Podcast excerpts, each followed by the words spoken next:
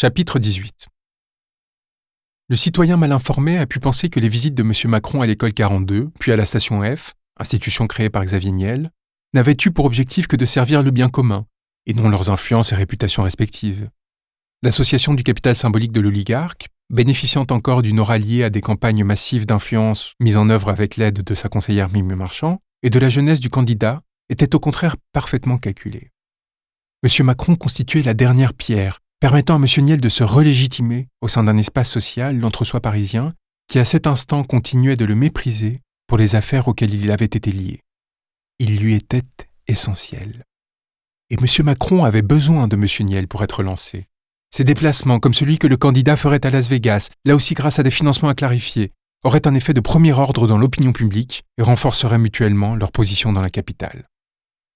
Ces échanges de faveurs sont intervenus sans qu'aucun journaliste n'ait cherché, non pas même à les dénoncer, mais simplement à les décrypter. Pourtant, on conçoit parfaitement le déséquilibre qu'il crée déjà dans le cadre de la compétition électorale qui nous intéresse. Alors que M. Niel se vantait dans le tout Paris d'aimer et de soutenir, puis de chercher à faire élire son ami, le système mis en place par cet oligarque, qui bénéficia d'un important soutien de la puissance publique pour créer ses plateformes, afin de servir M. Macron, sidéra les journalistes avant de fasciner les citoyens.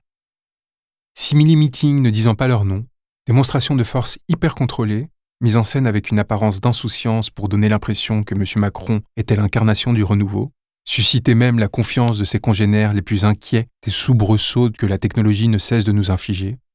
Ils offraient au candidat une audience que son absence d'engagement politique, d'enracinement électoral, de poids institutionnel interdisait normalement. Cette simple question, pourquoi M. Macron, et seulement lui, bénéficiait-il du soutien de cet individu, ne fut jamais posée. Le lecteur pourrait à ce stade relativiser, trouver matière à peccadilles, enfin, dire que cela n'est guère signifiant. Or ce n'est pas la seule chose que nous apprenons en septembre deux mille dix-huit, soit bien un retardement. Car il se trouve que nos confrères s'aventurent un peu plus loin. L'air de rien, voilà qu'ils nous apprennent que bien au-delà d'une simple affaire de courtoisie, ces événements furent le fruit d'une relation entre deux êtres liés, à la suite d'affaires judiciaires, par leur avocat de commune, Xavier Niel et Mimi Marchand, qui s'entendirent pour faire élire un inconnu à la présidence de la République, mobilisant fortune et réseau pour le faire connaître et l'imposer aux Français, dans l'idée qu'ils servent leur intérêt. Et qu'il y eut, au-delà des meetings, bien d'autres opérations qui autoriseraient cela. Ainsi, nous découvrons comment, par pointillés successifs, Xavier Niel est intervenu au cœur de notre espace démocratique pour faire connaître et favoriser l'élection de son protégé.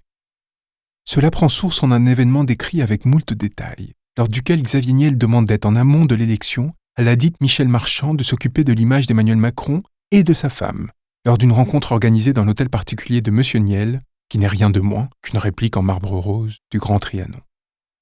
Mimi Marchand, la reine de la presse people que la dépêche qualifia d'ex-dileuse qui a fait de la prison, et qui, selon les auteurs de l'ouvrage Mimi, fut interpellée conduisant un camion doté de cinq cents kilogrammes de hashish, celle qui peut exposer l'intimité des gens ou défaire leur réputation contre rémunération.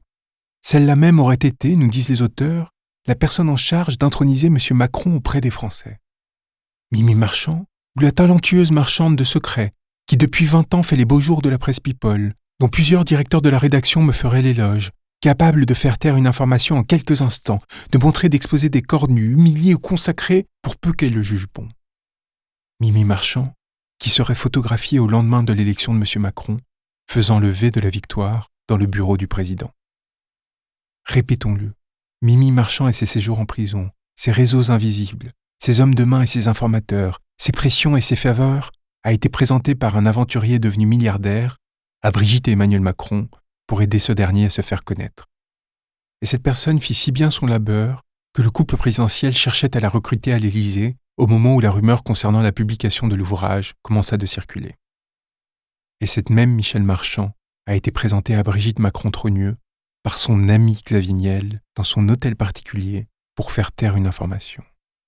Et tout cela, nous l'apprenons non pas en deux mille quatorze, deux mille quinze, deux mille seize ou deux mille dix-sept, lorsque cela aurait pu encore avoir un effet, mais en septembre deux mille dix-huit, lorsque les jeux sont faits. Et tout cela, nous l'apprenons alors que des dizaines de journalistes, dont tous les interlocuteurs de Mimi Marchand au sein des rédactions parisiennes le savaient et le taisaient. L'opération, à en croire les auteurs de l'ouvrage, a été un succès, puisqu'elle fut directement à l'origine de près de quarante et un dithyrambiques que Paris Match et consorts offrirent à Emmanuel Macron et à sa femme en un laps de temps record. Elle n'était pourtant pas simple.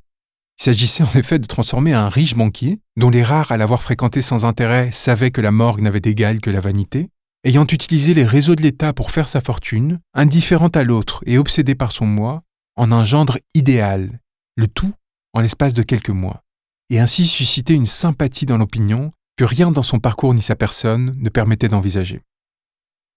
Succès ne fut pas que relatif, puisque la couverture médiatique du candidat dépasse en intensité l'ensemble des autres réunis.